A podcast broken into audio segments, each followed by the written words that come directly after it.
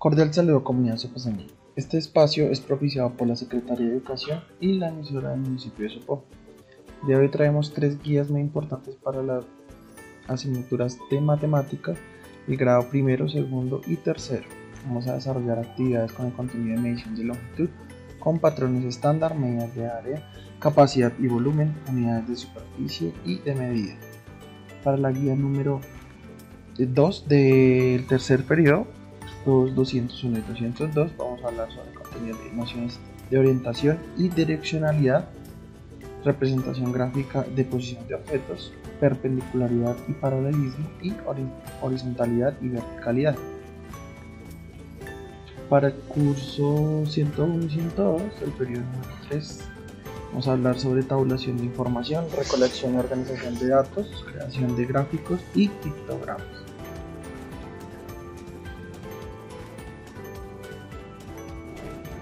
Cuando hablamos de patrones de medición en masa, longitud, volumen, temperatura, tiempo y electricidad, primero que nada es el patrón de medición. Patrón de medición es una representación física de una unidad de medición. Una unidad se realiza con referencia a un patrón físico arbitrario o a un fenómeno natural que incluye constantes físicas y atómicas, por ejemplo, la unidad fundamental de la masa en sistemas internacionales. Por ejemplo, si tenemos eh, algún aspecto en cuanto al área de la robótica, lo podemos eh, utilizar para desarrollo de prototipos, para algunas funciones de los robots que podamos necesitar. Pues necesitamos saber cuánto peso puede soportar en kilogramos nuestros elementos. En cuanto a los patrones de medición en masa, la unidad de masa se define como la masa de un decímetro cúbico de agua o de una temperatura de máxima densidad. La representación material de esa unidad es el kilogramo patrón internacional, que se halla en la Oficina Internacional de Pesos y Medidas cerca de París. Patrones de medición en longitud. La unidad métrica de longitud es el metro. Se definió como la 1 sobre 104 parte de cuadrante de medición que pasa a través de París. La medida de un metro sería la distancia en la superficie de la Tierra recorrida en un arco de un segundo, lo cual es un, 10 milésimo del cuadrante del, meridiano o la línea que va desde el ecuador al polo norte geográfico. estos patrones de medición de longitud son muy importantes a la hora de desarrollar prototipos como lo son mm, robots que seguidores de línea y sensores de movimiento. Patrones de medición en volumen. La unidad de volumen es una cantidad derivada y no se representa por medio de un patrón internacional patrones secundarios derivados del volumen están disponibles y se pueden calibrar según los patrones primarios de la ANS. También se define como la cantidad de espacio que ocupa un cuerpo. El metro cúbico es la unidad derivada del sistema internacional, pero en química se suele trabajar por volúmenes muy pequeños como el centímetro cúbico y el decímetro cúbico. La masa y el volumen son propiedades generales de la materia y no permiten identificar un tipo de sustancia concreta. Para medir el volumen de líquidos y sólidos se puede utilizar una probeta graduada u otros recipientes aforados.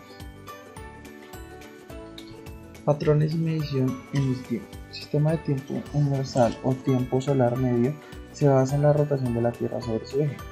Tiempo solar medio daría una escala de tiempo más exacta, un día solar medio es un promedio de todos los días del año.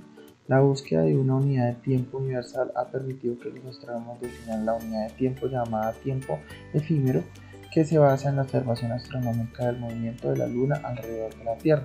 Este concepto es muy importante a la hora de desarrollar timers y controles de, eh, de tiempo en algún proceso, ya sea de electrónica o de programación. Patrones de medición en temperatura. La temperatura termodinámica es una de las cantidades básicas del sistema internacional y su unidad es el Kelvin. La escala termodinámica Kelvin se conoce como la escala fundamental a la cual todas las temperaturas deben referirse. La magnitud del Kelvin se define como la temperatura termodinámica del punto triple del agua que ocurre exactamente a 273,16 grados Kelvin. Punto triple de agua es la temperatura de equilibrio entre el hierro, el agua, el agua líquida y el vapor de agua. Intensidad luminosa. El patrón primario de intensidad luminosa es un radiador total, cuerpo negro o radiador de Planck. A la temperatura de la solidificación del platino, o sea a 2042 grados Kelvin aproximadamente, la candela se define como una sesentava de la intensidad luminosa por centímetro cuadrado del radiador total. Estos patrones secundarios se recalibran con los patrones básicos en intervalos periódicos. Este concepto lo podemos utilizar en las termocuplas para realizar diferentes tipos de medidas.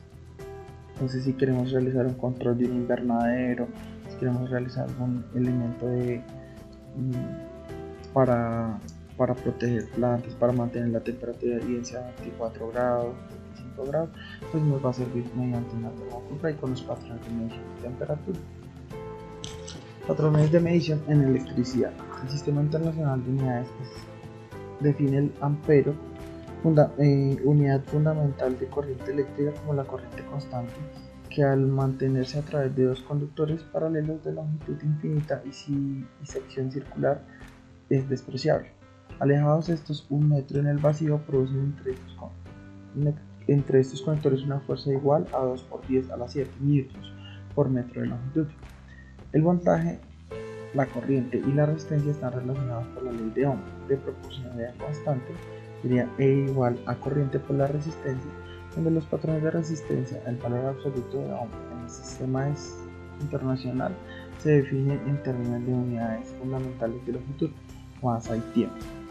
La NBS mantiene un grupo de estos patrones primarios, resistencia, patrones en un ohmio, las cuales se comparan de manera periódica y en ocasiones se verifican con mediciones absolutas. Los patrones secundarios y de trabajo se encuentran disponibles para algunos fabricantes de instrumentos en una amplia escala de valores y por lo general en múltiplos de 10 ohmios.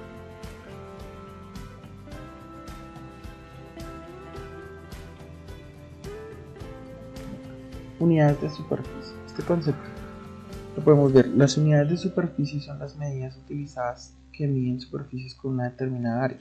En el caso de esta unidad se usa en metro cuadrado.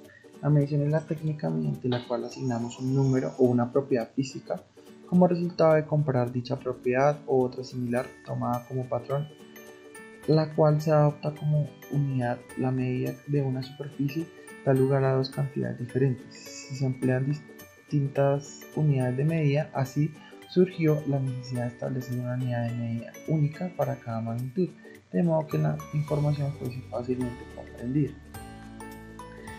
En este caso, por ejemplo, tenemos unidades básicas, que es metro cuadrado, múltiplos de cada metro cuadrado, hectárea, kilómetro cuadrado, y submúltiplos vendrían a ser decímetro cuadrado, centímetro cuadrado y milímetro cuadrado. Otro concepto muy importante a la hora de desarrollar matemáticas es la orientación espacial. Es una habilidad básica dentro del desarrollo del aprendizaje de niños, depende de la lateralización y el desarrollo psicomotor. Juega un rol fundamental en la adquisición de la escritura y la lectura, aunque a simple vista no se le encuentre mucha importancia, pero el hecho de que las tareas y o actividades sigan una direccionalidad específica hacen que la orientación espacial juegue un papel muy importante. Desde sus orígenes, los humanos han necesitado desplazarse de un lugar a otro. Su sustento, actividades como la recolección de productos, la pesca o la caza, requirió de grandes desplazamientos, de aquí que un buen conocimiento del terreno y las habilidades para orientarse y poder volver a una caverna, la choza o lugares sagrados fueron fundamentales para la supervivencia.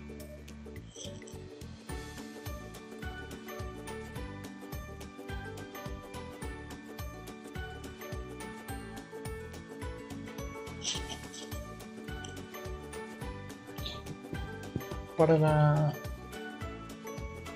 para la guía para la guía número 3 curso 209 el pensamiento matemático y la asignatura de matemáticas. Vamos a abordar un poco sobre los temas de nociones de orientación y direccionalidad. En este caso tenemos la representación gráfica es una forma de comunicación que nos ofrece una imagen de objetos, piezas, instalaciones o edificios mediante dibujos. Al realizar estos dibujos hay que seguir una serie de normas establecidas para que puedan ser interpretadas. Todo lo relacionado con la representación gráfica, siendo estas normas, se llaman dibujo técnico. En esta unidad analizaremos el tipo de representación diferenciando si se realizan a mano, alzada o con herramientas de dibujo o si se dibuja mediante vistas o perspectivas.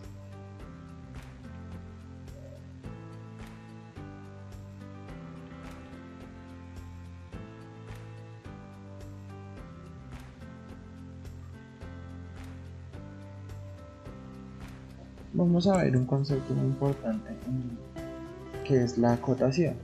Acotar un dibujo significa indicar todas sus medidas reales para que pueda ser interpretado.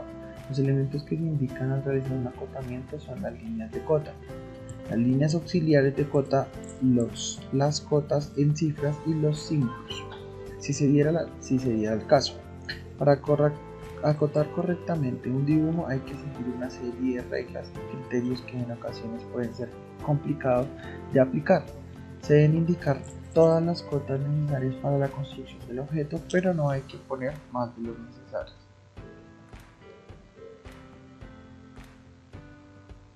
Vistas. Este otro concepto eh, importante en el dibujo técnico. Existen dos formas de representar objetos, mediante vistas o perspectivas. Representar objetos mediante vistas conscientes en, dibujar, en dibujarlos desde varios ángulos para facilitar su comprensión. El martillo que aparece en el dibujo junto a estas líneas se ha representado desde seis posiciones diferentes, es decir, se han dibujado seis vistas procurando que aparezcan solo dos dimensiones en cada una. Como se puede comprobar, para comprender cómo es el objeto no siempre es necesario dibujar todas las vistas. En este caso, con una o dos sería suficiente. Normalmente se deben dibujar tres vistas denominadas de alzado, de planta y de perfil.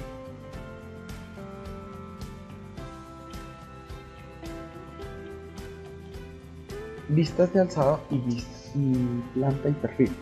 Como se ha dicho, las vistas principales de un objeto son vista alzada, que es la vista frontal del objeto que corresponde a las más representativas. Vista de planta, es la vista desde arriba como si se volara por encima del objeto. Vista de perfil, es una vista lateral que nos proporciona dimensiones y formas adicionales al objeto.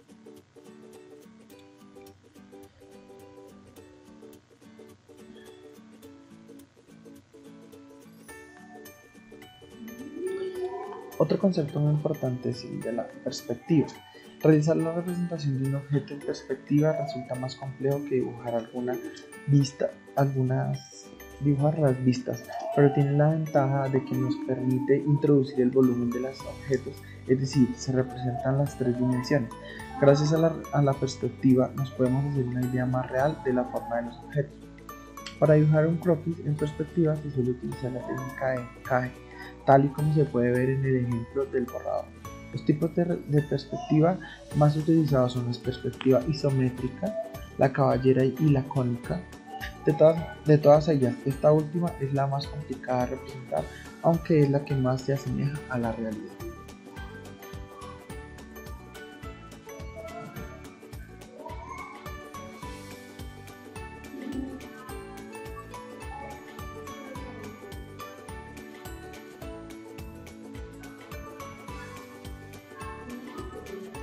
Otro concepto muy importante es la escala. La mayoría de los objetos no pueden ser representados con sus medidas reales, bien por sus dimensiones son mucho mayores que las del papel del dibujo o bien porque son muy pequeños y resulta imposible dibujarlos con la precisión necesaria. La solución consiste en reducir o ampliar proporcionalmente todas las líneas del objeto. La relación que se establece entre las líneas del dibujo y las del objeto real se llama escala. Así podemos distinguir entre escala de ampliación o natural o de reducción.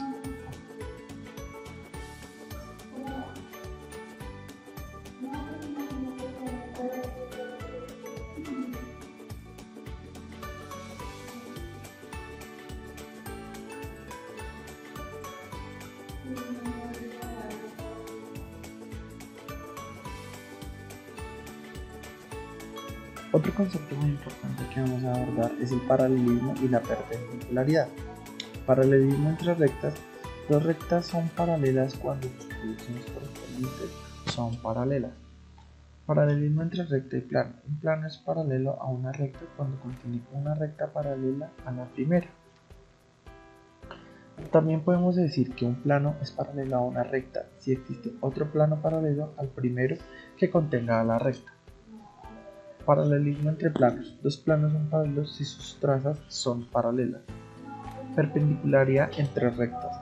Dos rectas son perpendiculares si una de ellas pertenece a un plano perpendicular a la otra. Perpendicularidad entre recta y plano. Un plano y una recta son perpendiculares si las trazas del plano son perpendiculares a las proyecciones de la recta. Perpendicularidad entre planos. Dos planos son perpendiculares si uno de ellos contiene una recta perpendicular al otro plano.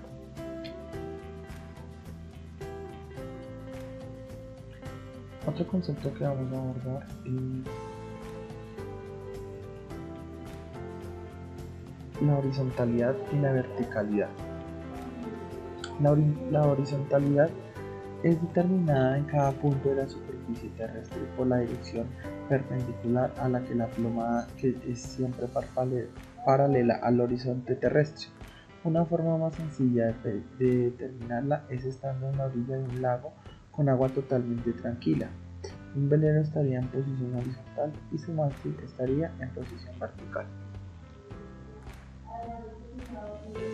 Verticalidad. Posición vertical o perpendicular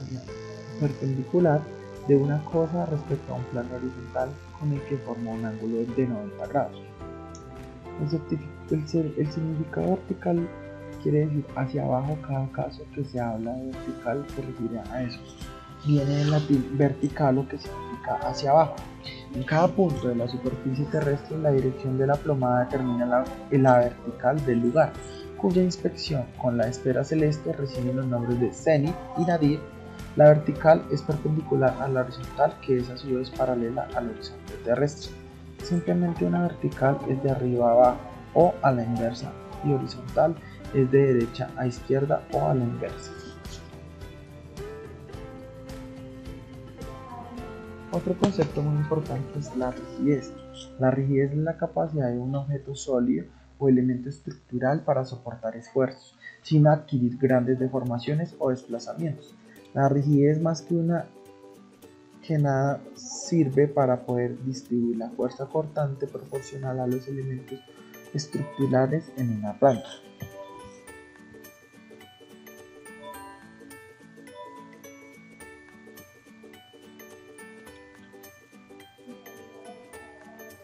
En cuanto al desarrollo de la actividad del periodo 3, curso 101 para la asignatura de matemáticas mm, en el área de pensamiento científico y matemático tenemos el siguiente contenido. Tabulación de información recolección y organización de datos creación de gráficos y pictogramas. En cuanto a la tabulación de datos mm, para la recogida de datos el siguiente paso en un trabajo estadístico consiste en una representación de estos datos de manera directa concisa y visualmente atractiva. Esto se hace en estadística mediante la tabulación de la variable estadística o del atributo. Realizar una tabulación consiste en elaborar tablas simples, fáciles de leer y de manera general, que ofrezcan con eh, una acertada visión de las características más importantes de la distribución. De la, de la distribución estadística estudiada. En cuanto a la tabulación para carácter cualitativo, la tabulación de un carácter cualitativo es la más simple de todas. Como norma general, para construir una tabla de un carácter cualitativo, debemos tener en cuenta lo siguiente: construir una tabla de tres columnas. La primera columna se colocan los distintos atributos. En la segunda columna, las fuentes absolutas de cuento de datos para cada atributo. En la tercera columna, las frecuencias relativas, que serían la división de frecuencias absoluta entre el valor de datos, o los porcentajes. Para porcentaje se aplica, se multiplica por 100 el valor de la frecuencia relativa.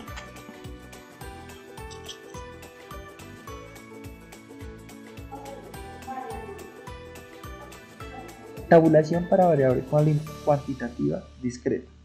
Para realizar una tabulación de una variable cuantitativa discreta se recomienda la siguiente disposición. En la primera columna colocar los distintos valores ordenados de menor a mayor de la variable discreta. En la segunda columna los valores de las frecuencias absolutas, recuento de datos.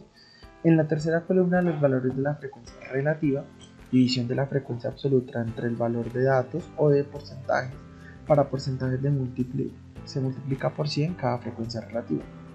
En la cuarta columna los valores de la frecuencia absoluta acumuladas, acumulación o suma de cada de cada frecuencia absoluta con todas las anteriores. En la quinta columna, los valores de las frecuencias relativas acumuladas o porcentajes acumulados, lo mismo que para el caso de la frecuencia relativa. Tabulación para variable cuantitativa continua. Para los casos que la variable es continua y también para los casos de, de discreta con muchos valores distintos de variable, la tabulación se realiza agrupando los valores de la variable en intervalos generalmente de la misma amplitud y con el criterio de que el límite inferior de cada intervalo dependerá de cada ejercicio. No es aconsejable tener un número exagerado de intervalos. En la primera columna situamos los distintos intervalos previamente planificados y en las restantes columnas se procede de la misma forma para, variar para la variable discreta. Otro concepto muy importante en cuanto a las medidas de longitud corresponden a las unidades de medida que sirven para saber cuán largo es un objeto. La unidad que se utiliza internacionalmente para medir longitud es el metro. De esta unidad provienen otras más pequeñas llamadas submúltiplos o más grandes llamadas múltiplos. En cuanto a la equivalencia de longitud, a continuación se indican algunas unidades pequeñas submúltiplos de metro y estas son el decímetro y el centímetro. Un metro es igual a 100 centímetros. Un metro es igual a 10, 10 decímetros y un decímetro es igual a 10 centímetros. Cuando se quiere transformar una unidad de longitud que va desde el metro al decímetro o al centímetro se multiplica por 10 o por 100 respectivamente. También se pueden convertir los decímetros y centímetros para hacerlo debemos multiplicar por 10 el número de centímetros. Si se quiere transformar al revés, es decir, desde centímetros a decímetros o metros, se debe dividir toda total de centímetros por 10 y por 100 respectivamente. También se pueden convertir los decímetros a metros dividiendo por 10 el número de cada decímetro. En cuanto a las medidas de superficie, sirven para medir superficies cuadradas, es decir, en dos dimensiones, largo por ancho. La unidad de medida es el metro cuadrado. Otras unidades mayores y menores son kilómetro cuadrado, hectómetro cuadrado, decámetro cuadrado, metro cuadrado, decímetro cuadrado, centímetro cuadrado y milímetro cuadrado. Medidas de volumen. Las medidas de volumen principal de volumen es el metro cúbico. Otras unidades de volumen son kilómetro cúbico, hectómetro cúbico, decámetro cúbico, metro cúbico, decímetro cúbico y centímetro cúbico.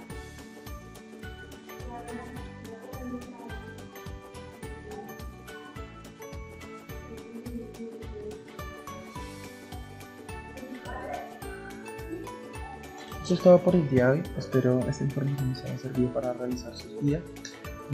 Nos veremos muy pronto con más actividades del área de robótica y, enlazadas pues con, la, con las instituciones educativas de nuestro municipio. Muchísimas gracias.